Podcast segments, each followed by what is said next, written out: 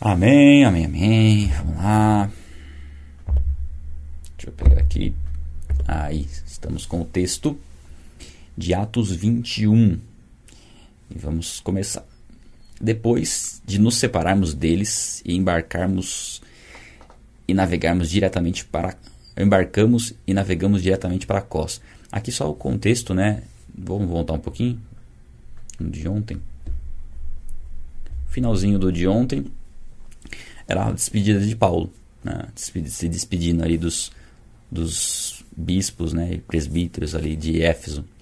O que mais os, ele não estava em Éfeso, né? eles foram no outro lugar encontrar com eles e ele se despediu ali. O que mais os entristeceu foi a declaração de que nunca mais veriam a sua face, então o acompanharam até o navio. Aí, na sequência, depois de nos separarmos deles e embarcarmos e navegarmos direta, embarcamos e navegamos diretamente para Cós. No dia seguinte fomos para Rhodes e dali até Pátara. Encontrando um navio que ia fazer a travessia para Fenícia, embarcamos nele e partimos. Depois de avistarmos Chipre e, seguimos, e seguirmos rumo ao sul, navegamos para a Síria. Desembarcamos em Tiro, onde o nosso navio deveria deixar sua carga. Então pegaram uma carona ali, né, no navio que estava fazendo essa rota. É, encontrando os discípulos ali, ficamos com eles sete dias. Eles, pelo Espírito, recomendavam a Paulo que não fosse a Jerusalém. Então eles estavam preocupados, né? Preocupados e pelo Espírito no sentido não que é, a gente tem que já começar a entender algumas, algumas questões aqui, né? Aliás, tentar refletir sobre elas, porque Paulo estava indo para Jerusalém e com certeza ele enfrentaria alguns problemas né, em Jerusalém, né? Tem até a revelação de, uma, de um de um profeta em relação ao que acontecia com ele. E aqueles que caminhavam com Paulo temiam né, o que poderia acontecer com ele, e esse temor vinha realmente inspirado pelo Espírito Santo.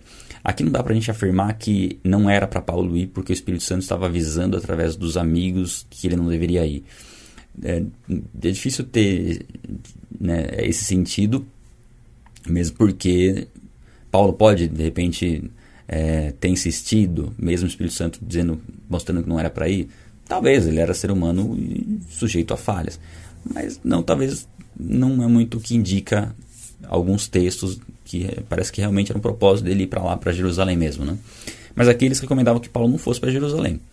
Mas quando terminou o nosso tempo ali, partimos e continuamos nossa viagem. Todos os discípulos, com suas mulheres e filhos, nos acompanharam até fora da cidade. E ali na praia nos ajoelhamos e oramos. A gente percebe, né, sempre a oração presente. Né, nos momentos de oração, onde eles colocavam, consagravam tudo a Deus. É, livro de Atos, né, Atos dos Apóstolos, Atos dos Apóstolos poderia chamar Atos do Espírito, do Espírito Santo, da forma como o Espírito Santo agia através da vida deles e como eles tinham essa comunhão tão próxima, né? É, sempre tudo buscando né, esse relacionamento com o Espírito Santo, direcionamento para aquilo que eles deveriam fazer. E Deus foi conduzindo nas cidades que eles tinham que ir, as igrejas tinham, que tinham que ser fortalecidas, a gente vê todo o processo né, do, da palavra se expandindo ali pela ação do Espírito Santo. É, ó, depois de nos despedirmos, embarcamos e eles voltaram para casa. Para casa. Aí. Ó, é, demos prosseguimento à nossa viagem, partindo de Tiro e aportamos em Pitoloman, Pit, Ptolemaida falei para vocês que eu tenho dificuldade de ler nome difícil, Ptolemaida, onde saudamos os irmãos e passamos um dia com eles. Partindo no dia seguinte, chegamos a Cesareia e ficamos na casa de Filipe, o evangelista, um dos sete, um daqueles sete que foram separados para cuidar das viúvas, lembra? Lá em Atos, Atos 7, eu acho. É, lá no começo de Atos. É, tinha Estevão e Filipe. Filipe foi o que pregou para o eunuco, é esse mesmo Filipe aqui. Ele tinha quatro filhas virgens que profetizavam. Então, as mulheres sendo usadas por Deus aqui, as filhas de Filipe. Ah, depois de passarmos ali vários dias, desceu de, eh, da Judéia um profeta chamado Ágabo. É esse profeta que traz a mensagem para Paulo. Né? Ó, vindo ao, ao, nosso encontro, tomou o cinto de Paulo e, amarrando em suas próprias mãos e pés, disse: Assim diz o Espírito Santo Desta maneira, os judeus amarrarão o dono deste cinto em Jerusalém e o entregarão aos gentios. Então, aqui profeta está falando o que aconteceria com Paulo. Né? Aqui não há uma repreensão do profeta dizendo, ó, não vá para Jerusalém porque vai acontecer isso. Está dizendo o que aconteceria. Então, provavelmente, né, já era algo certo que Paulo não desistiria de ir para Jerusalém e que fazia parte do seu propósito. E aí depois a gente vai conversar um pouquinho né, dos motivos pelos quais seria necessário e importante Paulo ir para Jerusalém. Né? Quando ouvimos isso, nós, né, e Lucas está junto, por isso que ele fala nós, que é o autor do livro, nós e o povo dali rogamos a Paulo que não subisse para Jerusalém. Né? Imagina, é, um profeta revela que vai ter problemas, que ele vai enfrentar dificuldades, que ele vai ser preso, amarrado nas mãos e nos pés. E ele sabe disso, e, e quem estava com ele sabe disso, sabia disso também. Como não rogar para ele não ir, né? para ele não passar por aquilo, para ele não passar por aquelas aflições. Como tinha né, quando Jesus falava em relação ao seu sacrifício, como né, até, o, até Pedro se levantou, né, de forma alguma isso não vai acontecer com você. Né? Até aí Jesus repreende Pedro porque era necessário que acontecesse.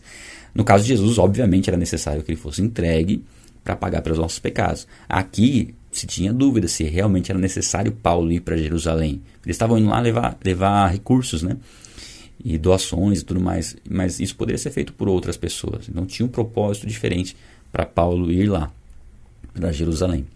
Então Paulo respondeu: Por que vocês estão chorando e partindo meu coração? Eu gosto dessa passagem aqui, desse trecho aqui. Vou grifar.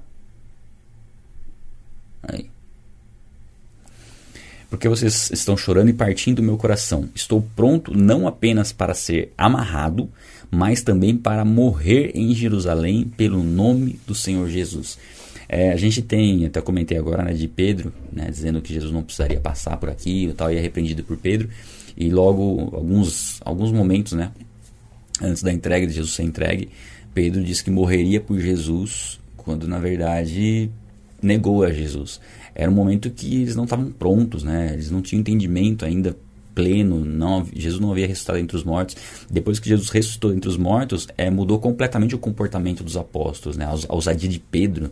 É, a gente viu muito no começo do livro de Atos como ele, ele confrontou os líderes religiosos. Então, a ação do Espírito Santo gera essa ousadia e esse entendimento de que o reino dos céus, de que servir e, e, pregar o evangelho é mais importante do que qualquer outra coisa, do que a nossa própria vida. E aqui Paulo tinha consciência disso, ele estava pronto para morrer pelo evangelho. Para ele seria um, um privilégio é, morrer pregando a respeito de Jesus Cristo, cumprindo o propósito chamado dele. Né? Ó, como não pudemos dissuadi-lo, né, Lucas falando, desistimos e dissemos: seja feita a vontade do Senhor. Apesar da gente saber profeta falou que você ia passar dificuldades, que você ia ser preso, amarrado, que ia sofrer. A gente já está desconfiado que você deve ser morto lá, né? Pode até ser morto lá. É, então, o nosso papel nós estamos fazendo, insistindo para você não ir. Mas, se é da vontade de Deus, que seja feita a vontade do Senhor. E se Paulo foi, nós cremos que foi da vontade de Deus que ele, que ele fosse para lá e tinha um, um, um aspecto importante, né? Do fato dele ir para lá. Depois disso, preparamos-nos e subimos para Jerusalém. Alguns dos discípulos de Cesareia nos acompanharam e nos levaram à casa de Nason. Não sei como ler isso aqui, tem um M, tem um N. Mason, acho que Mason, né? É, onde deveríamos ficar. Ele era natural de Chipre e um dos primeiros discípulos. Talvez fosse conhecido de Barnabé, né? Barnabé era de lá. Quando chegamos a Jerusalém, os irmãos nos receberam com alegria. No dia seguinte, Paulo foi conosco encontrar-se com Tiago e todos os presbíteros. Tiago, que escreveu o livro de Tiago, que era irmão de Jesus. E todos os presbíteros estavam presentes. Paulo o saudou, os saudou, os saudou e relatou minos, mi, vou colocar aqui, o grifar. Paulo o saudou e relatou minuciosamente o que Deus havia feito entre os os gentios por meio do seu ministério. É interessante a gente ler que Paulo é, relatou minuciosamente tudo o que Deus havia feito.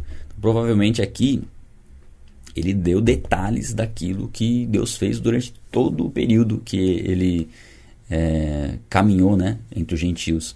É interessante isso, porque é, Lucas, que escreveu o Evangelho de Lucas, escreveu o livro de Atos, ele foi testemunho ocular né, de muitas coisas que aconteceram.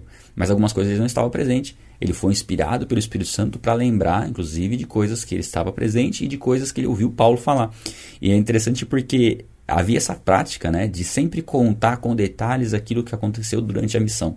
Então eles iam numa missão e quando voltavam contavam detalhes de tudo, as curas, quem foi curado, quem não foi, quem rejeitou, quem não rejeitou. Então isso era conhecido e isso se tornava conhecido da igreja. Né? Por isso que a gente entende que a preservação do Novo Testamento ela passou por esse processo. Porque quando ah, as cartas foram escritas, quando aquilo estava acontecendo, eles estavam presenciando o que estava acontecendo. Então qualquer, qualquer tentativa de acréscimo de uma informação, é, enfim, seria facilmente percebida né, pela igreja, pelos presbíteros, pelos pastores. Então a gente vê o cuidado nesse, nesse contexto né, de relatar sempre o que Deus tinha feito através do ministério deles. Né? Ouvindo isso, eles louvaram a Deus e disseram a Paulo: Vejam, irmãos, quantos milhares de judeus creram e todos eles são zelosos da lei. Né? Aqui, Tiago, não sei se é Tiago que está falando, disseram a Paulo, talvez Tiago e outros também aqui, né? Falando quantos judeus zelosos na lei creram em Jesus Cristo. Eles foram informados de que você ensina todos os judeus que vivem entre os gentios a se afastarem de Moisés. Então, assim, haviam pessoas que estavam crendo, mas é, havia uma deturpação da, por parte de judeus que não criam, provavelmente, né? Que podiam até se dizer que criam, mas na verdade não criam verdadeiramente. E essa informação era passada de que Paulo estava falando que eles tinham que abandonar, deixar de ser judeus. Basicamente era isso, né? Dizendo-lhes que não circuncidem seus filhos nem vivam de acordo com os nossos costumes, né? Que, que havia uma obrigação de abandonar a cultura judaica, né? Mas Paulo não estava pregando isso, né? mas eles estavam passando essa informação adiante, né? É, que faremos? Certamente eles saberão que você chegou. Portanto, faça o que dissermos, o que dizemos. É, é uma recomendação que eles vão dar para Paulo. É, estão conosco quatro homens que fizeram um voto, que é o voto nazireu. É, deixa o cabelo crescer e no final do voto rapa a cabeça. É, participe com esses homens. Rapa a cabeça, queima o cabelo, é umas, umas, coisas assim. Tá lá em números, se não me engano. É, participe com esses homens dos rituais de purificação e pague as despesas deles, para que rapem a cabeça. Assim todos saberão que não é verdade o que falam de você, mas que você continua vivendo em obediência à lei. Ah, Quanto aos gentios convertidos, já lhes escrevemos a nossa decisão de que eles devem abster-se de comida sacrificada aos ídolos, do sangue e de carnes de animais estrangulados e da imoralidade sexual. Aí, tá aqui, ó. Então, aqui, é, eles estão dando uma recomendação para Paulo de que ele participe dos rituais de purificação do voto nazireu que alguns fizeram ali, e isso aí seria feito no, no templo, né? É, e Paulo, Paulo acata essa, essa recomendação, não no sentido de ter que fazer é, cumprir algumas questões da lei por conta de salvação, mas por conta do testemunho.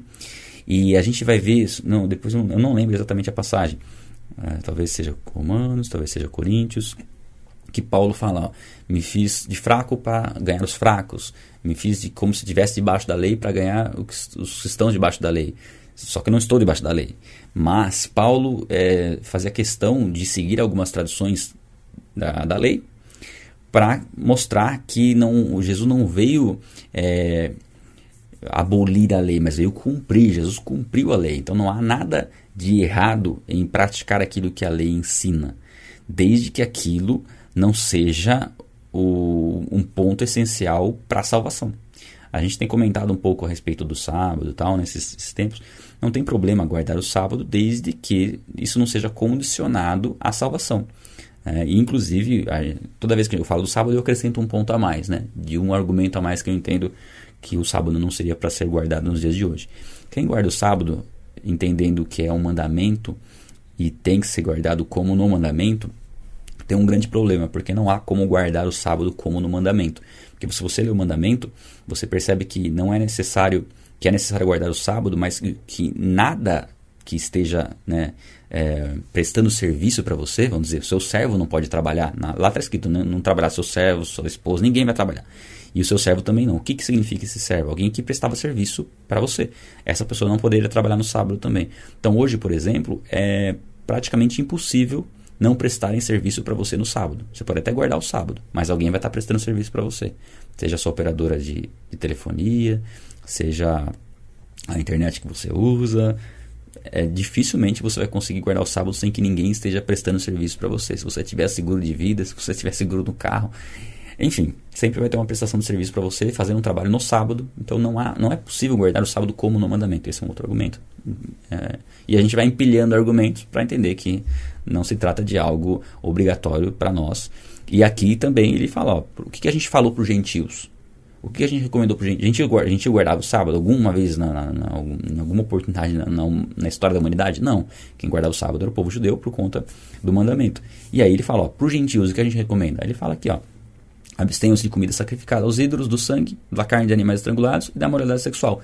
Não acrescenta mais nada. Tá? Então esse é um ponto importante. E voltando, Paulo fazia, fez questão né, de, de acompanhar esses quatro homens aí nos rituais de purificação para mostrar que não havia, não, eles, não, eles não estavam pregando contra Moisés, eles estavam confirmando Moisés, né, que Moisés apontava para o Messias também. É, no dia seguinte, uh, no dia seguinte tomou aqueles homens e purificou-se com eles. Depois foi ao templo para declarar o prazo do cumprimento dos dias da purificação da oferta que seria feita individualmente em favor deles. Então Paulo foi com esses homens lá, judeus, ao templo. Ó, quando já estavam para terminar os sete dias, alguns judeus da província da Ásia, vendo Paulo no templo, então eles viram Paulo no templo, agitaram toda a multidão e o agarraram, gritando: Israelitas, ajudem-nos. Este é o homem que ensina a todos em toda parte contra o nosso povo e contra a nossa lei e contra esse lugar, contra o templo. Além disso, ele fez entrar gregos no templo e profanou esse santo lugar. Ou seja, Paulo não entrou com gregos no templo, Paulo entrou com judeus, mas quem viu de longe já não conhecia aqueles homens, já subentendeu que, como Paulo andava com gentios, subentendeu que eram gentios. Então chegou a conclusões sem ter informação correta e as, dessa forma alvoroçou a, a, multidão ali contra Paulo de estar tá profanando, profanando o templo, de levando gentios que eram proibidos de entrar dentro do, do templo, né? Podiam ficar só no, no átrio ali. Anteriormente, eles haviam visto Efésio, é, Trófimo, da cidade com Paulo, e julgaram que Paulo tinha introduzido ao templo. Então, eles tinham visto um, esse Trófimo com Paulo, que se não me engano era grego, e julgaram que esse estava com ele lá, mas na verdade não era esse, eram os outros, né? Você vê como a pessoa não tem informação, passa, passa fake news. Aquela fake news começou aqui, ó. Toda a cidade ficou alvoroçada e juntou-se uma multidão, agarrando Paulo, arrastaram-no para fora do templo e imediatamente as portas foram fechadas. Tentando eles matá-lo, estão tentando matar Paulo, chegaram notícias ao comandante das tropas romanas de que toda a cidade de Jerusalém estava em tumulto. Então, realmente, o povo ficou enfurecido aqui, né? Ele reuniu imediatamente alguns oficiais e soldados e com eles correu para o meio da multidão.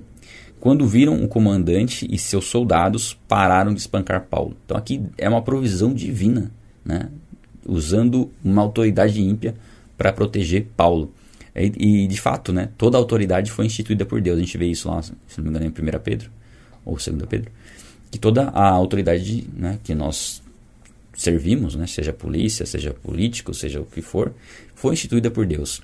E é serva daquele que obedece a Deus. E aqui a gente tem um exemplo disso, né?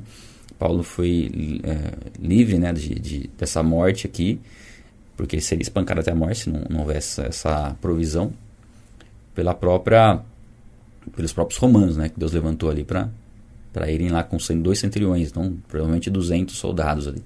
O comandante chegou, prendeu e ordenou que fosse amarrado com duas correntes.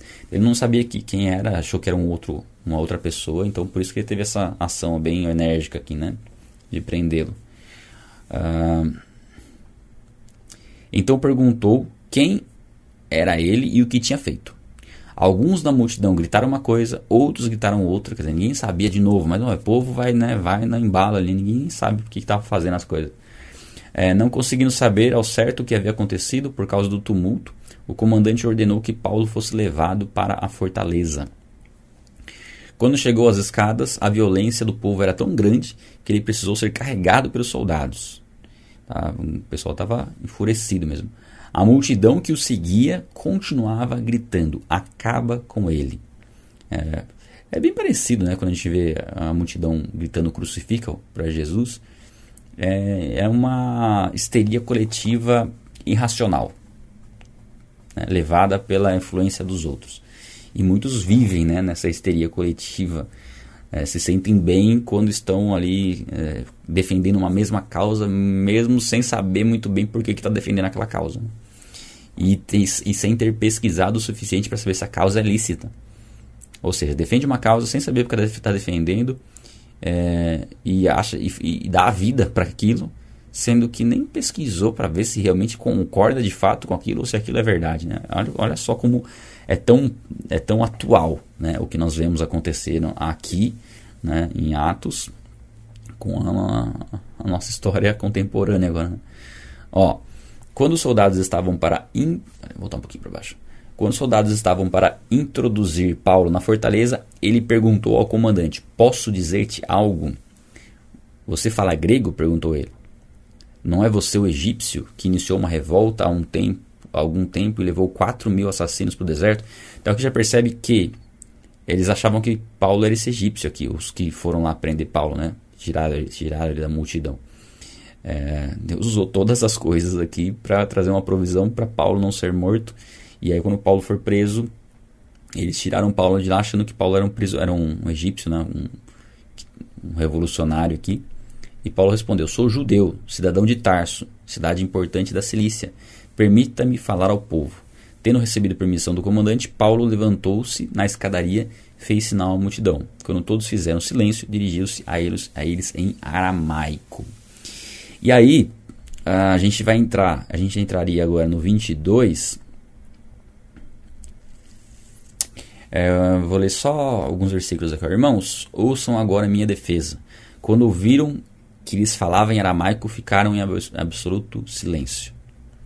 Então era uma língua que eles reconheceram. E aí Paulo vai trazer o discurso dele. A gente não vai entrar aqui porque a gente vai pegar amanhã. Só peguei esses dois primeiros versículos aqui para para mostrar que houve um silêncio ali no momento em que ele falou aramaico, né, que é um, era a linguagem até que, que Jesus, segundo estudos que Jesus é, se comunicava, era o aramaico. Hebraico, é, grego, e grego e aramaico, ah, é hebraico e aramaico, né, mas mais o, o aramaico. E, mas Paulo falava grego também. É, enfim, aqui a gente tem essa ida de Paulo para Jerusalém, apesar né, de saber que ele enfrentaria dificuldades, e isso seria até profetizado, ele não teve medo de ir, porque sabia que era um propósito, que ele precisava ir lá. E, de fato, esses boatos que haviam é, contra Paulo poderiam influenciar muitas pessoas que estavam buscando ser sinceras na fé e estavam sendo corrompidas no entendimento por conta daqueles que eram legalistas né, e religiosos. Então a ida de, a ida de Paulo para Jerusalém, ela tem esse, um dos propósitos é esse. É Paulo ir para mostrar que realmente eles estavam, na verdade, é, caluniando Paulo para confundir as outras pessoas. E, e, era importante que isso fosse esclarecido. Então toda essa situação, toda essa confusão, ela aconteceu para que as pessoas dessem atenção e aqueles que sinceramente estavam buscando conhecer a Deus pudessem ouvir de Paulo o discurso que ele vai dar aí a partir do, do, do capítulo 22. Então Deus não faz nada por acaso, nós é que temos que estar sensíveis à direção dele para aquilo que nós temos que fazer. É, Deus tem um chamado para cada um de nós específico, mas é, esse chamado ele depende muito do nosso posicionamento em relação a, aquilo que Deus nos chama. Então Deus nos chama e aí o passo somos nós que damos, né? De falar, eis-me aqui. E o eis-me aqui, ele envolve renúncias. Ele envolve a gente abrir mão de coisas que nos deixam confortáveis. É muito fácil você viver uma vida confortável. E é possível você buscar uma vida confortável, é... porém você deixa de cumprir seu propósito de vida, você deixa de cumprir seu chamado. é, você, você passa a ser uma pessoa que muito influenciável e o inimigo pode te influenciar, pode fazer você desanimar na fé. Agora, quando a gente está ativo, quando a gente está buscando um relacionamento com Deus, quando a gente está buscando Deus em lendo a palavra, igual a gente está fazendo, uh, orando, uh, nós nos fortalecemos em Deus. O inimigo perde uh, força contra as nossas vidas, né, de agir contra as nossas vidas. Nós nos submetemos mais ao espírito e menos à carne, passamos a fazer mais aquilo que agrada a Deus. E quando a gente começa a entrar num hábito, numa rotina de busca a Deus, de relacionamento com Ele, nós conseguimos perceber a transformação das nossas vidas, a transformação ao nosso redor, e isso nos motiva a continuar. Então é um processo gradual, mas que precisa ser constante e que precisa envolver renúncias. Nenhuma renúncia é fácil de ser feita no começo, num primeiro momento. Não é difícil, é, não é, não é fácil você renunciar a algumas coisas. Mas com o tempo você percebe que à medida que você substitui aquilo que não edifica por aquilo que edifica, você começa a ter menos vontade de fazer aquilo que não edifica. É, e você começa a substituir atitudes que não, não iam trazer nenhum benefício, muitas vezes ia trazer até prejuízo para a sua vida, por atitudes que vão colaborar para o seu chamado, que vão colaborar para o seu bem-estar, inclusive, né, de saber que está no, no caminho, para as pessoas ao seu redor, para os seus familiares. E é um processo natural, mas exige essa, essa renúncia, né? exige essa dedicação que não é tão fácil de fazer no começo. Né? O começo é um pouco mais difícil, mas se você começou já é ótimo, né? A gente costuma falar que começar é mais do que metade, mas dar continuidade é essencial.